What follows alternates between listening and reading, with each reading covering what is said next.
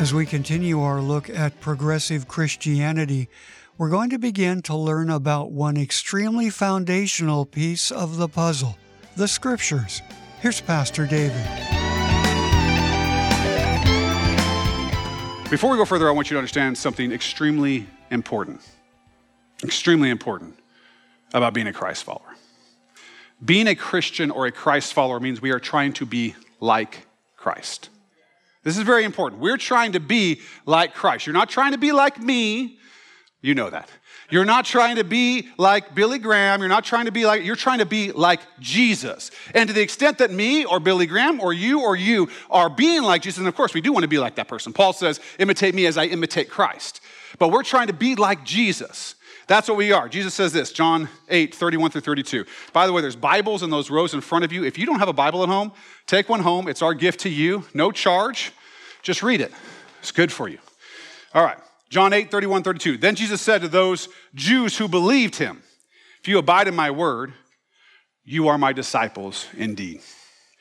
And you shall know the truth, and the truth shall make you free. If you abide in my word, do what I say, live like me, then you're my disciples. Who's his disciples? Those who abide in his word. If you don't abide in his word, the implication is you're not his disciple. Luke 9, 22 through 24, saying, The Son of Man must suffer many things and be rejected by the elders and chief priests and scribes and be killed and be raised on the third day. Then he said to them all, If anyone desires to come after me, let him deny himself and take up his cross daily and follow me. For whoever desires to save his life will lose it, but whoever loses his life for my sake will find it. Will save it, I'm sorry. We are supposed to be Jesus' followers, his disciples. It means we want to be like him. It means we're willing to die. It means we're not just willing to die, we're going to live a life of death to ourselves and life to him all the time. We're going to believe what he believes.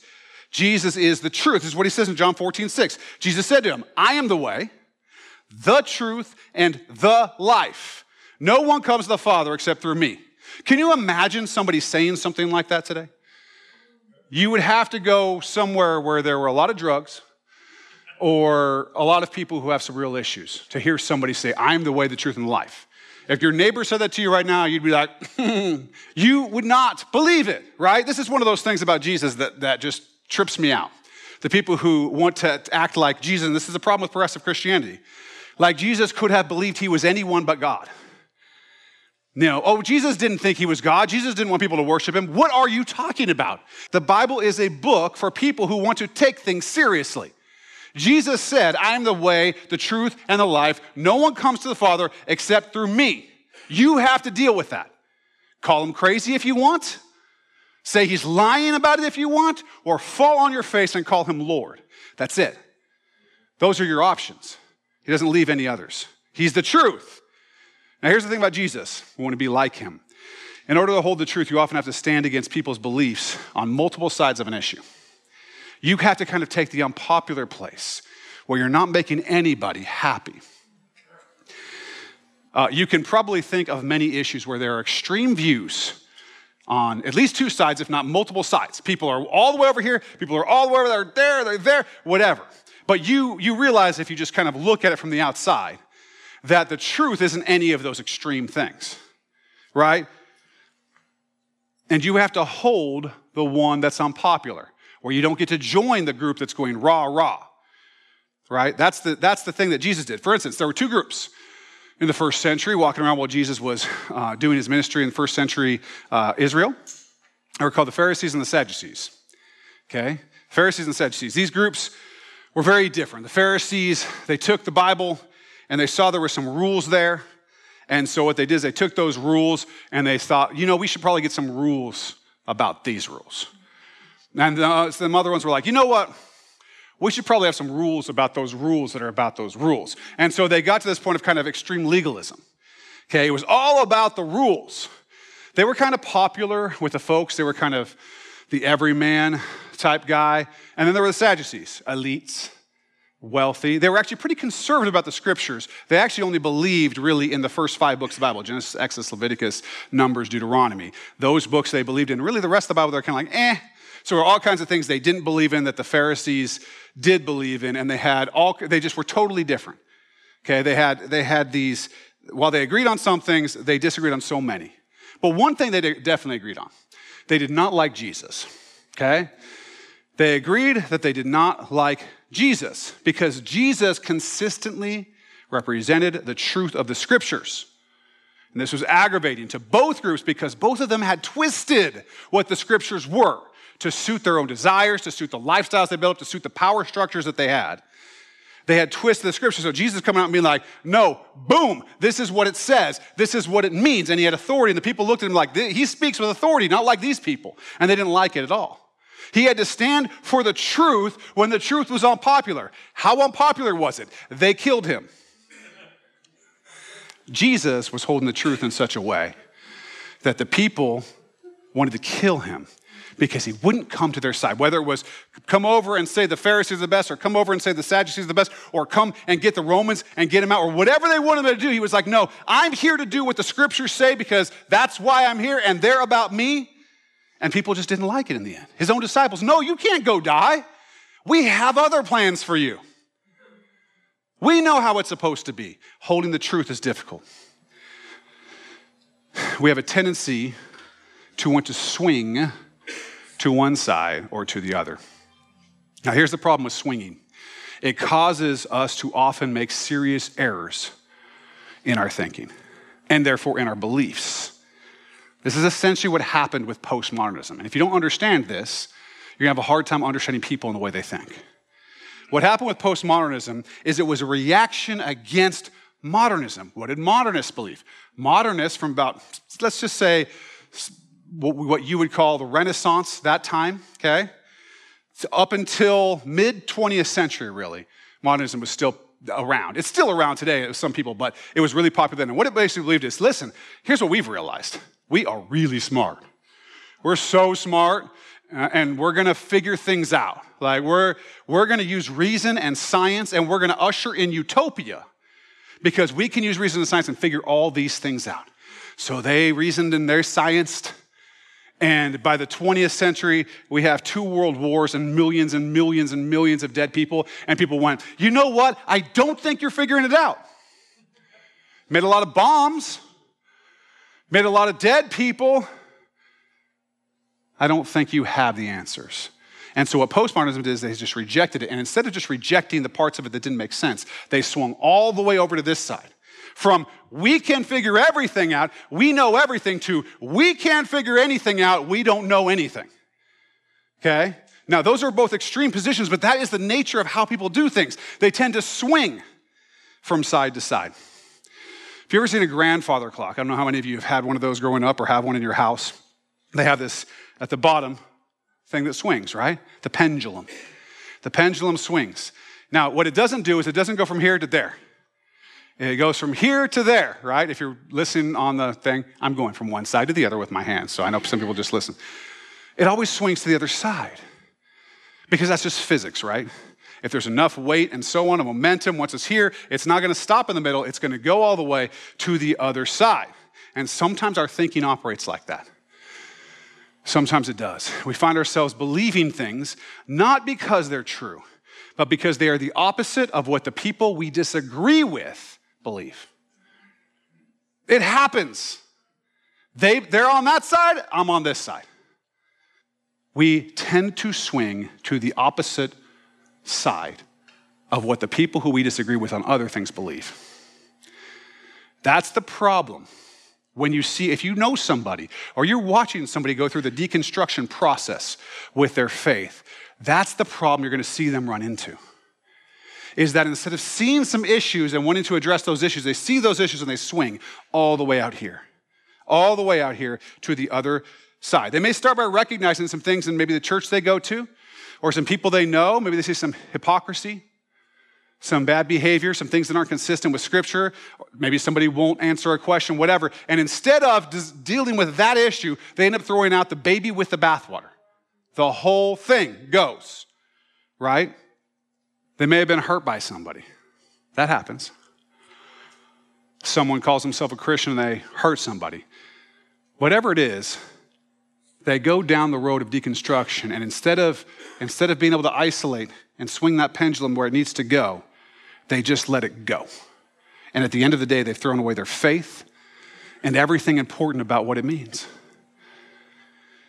They end up somewhere in this range, okay? So there's this range of folks when you get to the deconstruction type thing. I suppose there's some that deconstruct and actually reconstruct back to faith. I think that does happen. But a lot of people end up in this spectrum. And on one side of the spectrum, is progressive or liberal Christianity. And the other side of the spectrum is atheism and agnosticism, okay? And so they end up somewhere in here.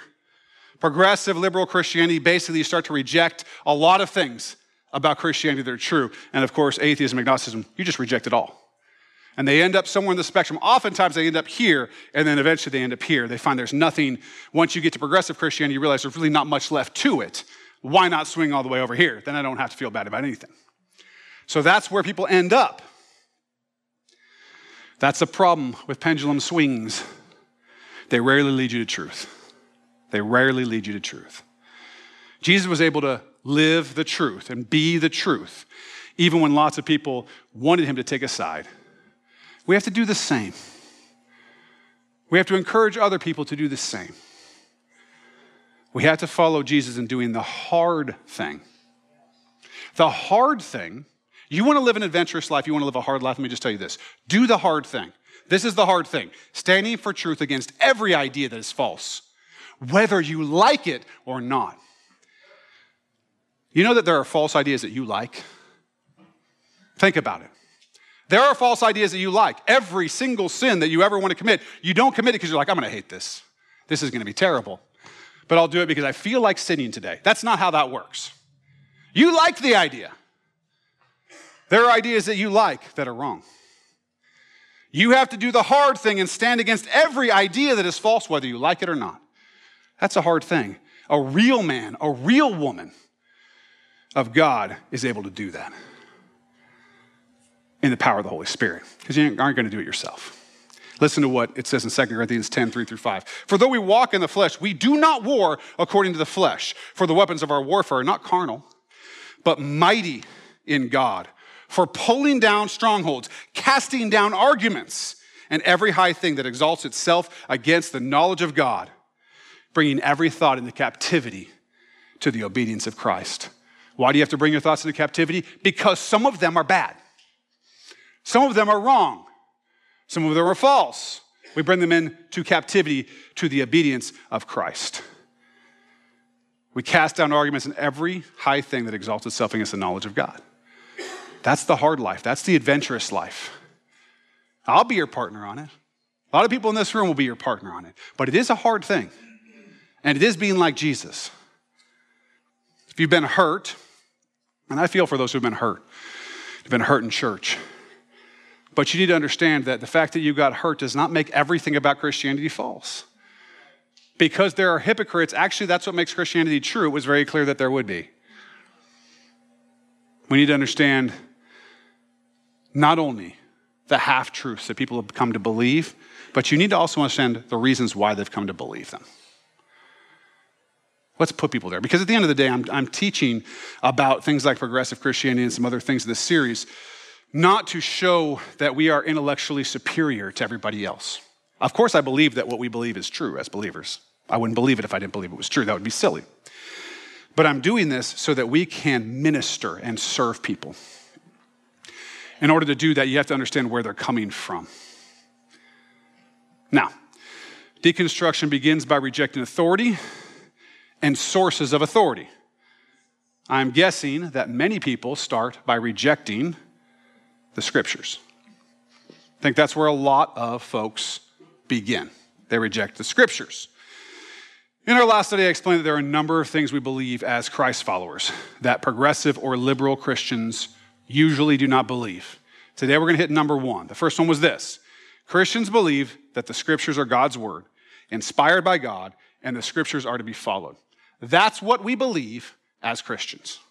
Simple. Progressive Christians do not believe that. Let me tell you a couple things though.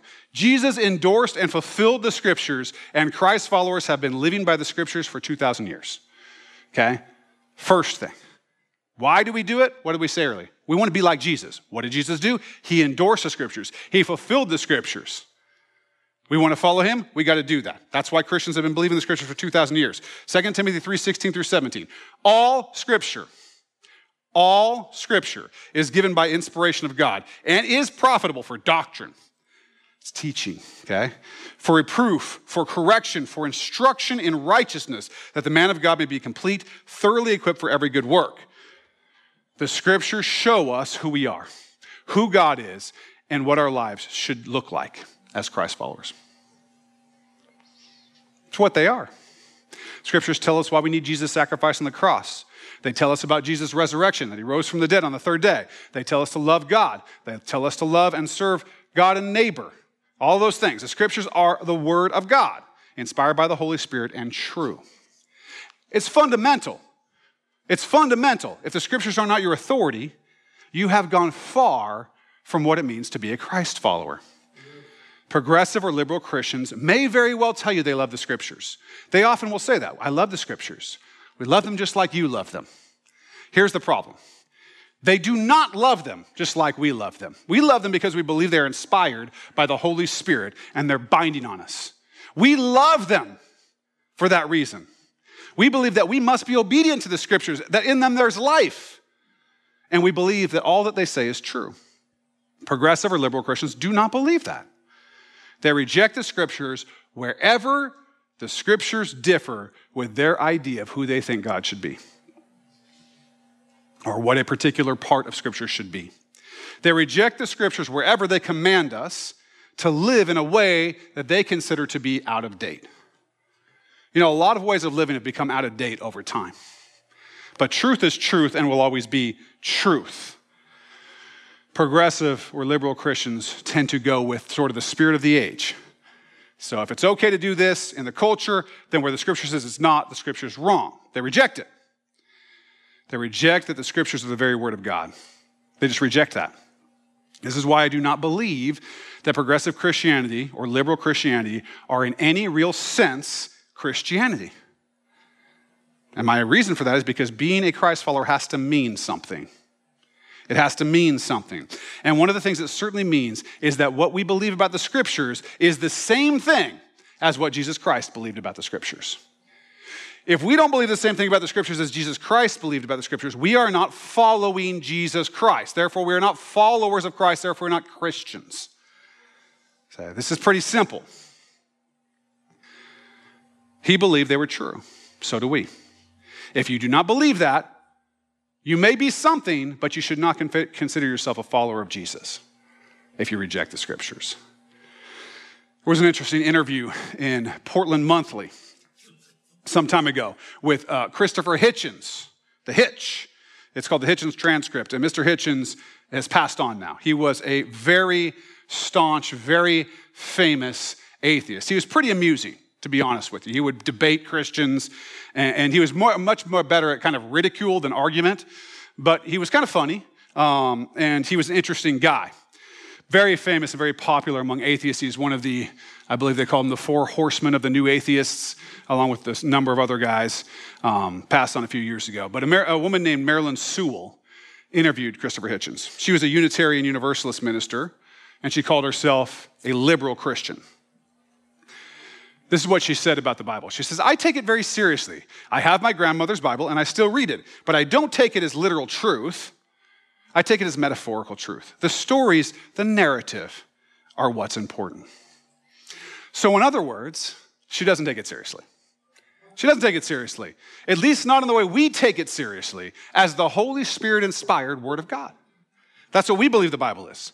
In any case, she asked Mr. Hitchens this question. Okay, this is what she says The religion you cite in your book, he had written a book about, about religion, saying it was bad. Okay, the religion you cite in your book is generally the fundamentalist faith of various kinds. I'm a liberal Christian. And I don't take the stories from the scripture literally. I don't believe in the doctrine of atonement, that Jesus died for our sins, for example. Do you make a distinction between fundamentalist faith and liberal religion?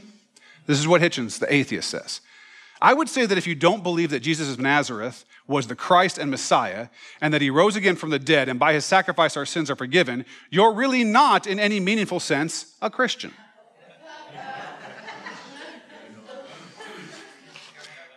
Christopher Hitchens, a seriously devout atheist, could see what Miss Sewell could not see.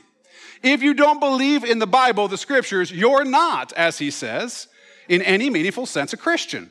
Even he could see that. Hitchens goes on to say this in a different part of the interview. Paul says very clearly that if it is not true that Jesus Christ rose from the dead, then we, the Christians, are of all people the most unhappy. That's just a kind of a paraphrase of what Paul said. He says, if none of that's true and you seem to say it isn't, he's saying to this liberal Christian, I have no quarrel with you. If all Christians were like you, I wouldn't have to write the book. That's a burn, man. I'm telling you, this guy was, this guy was, he was wrong about a lot of things, but not about this. He's basically saying this. It's so sobering. If Christianity is what you're practicing, why would I even need to talk about atheism? Because it's basically what you're already doing. He thinks that Miss Sewell's form of liberal Christianity is so tame that he would not need to write a book on atheism to deal with it.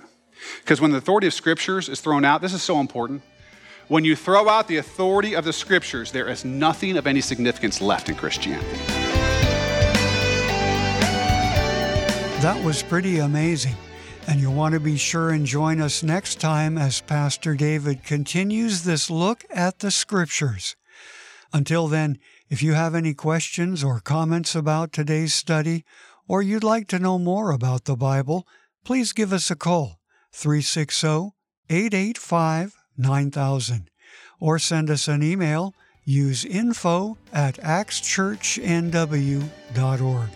Thanks for joining us, and I hope you'll be right here next time for more with Pastor David Robinson here on Contemplate.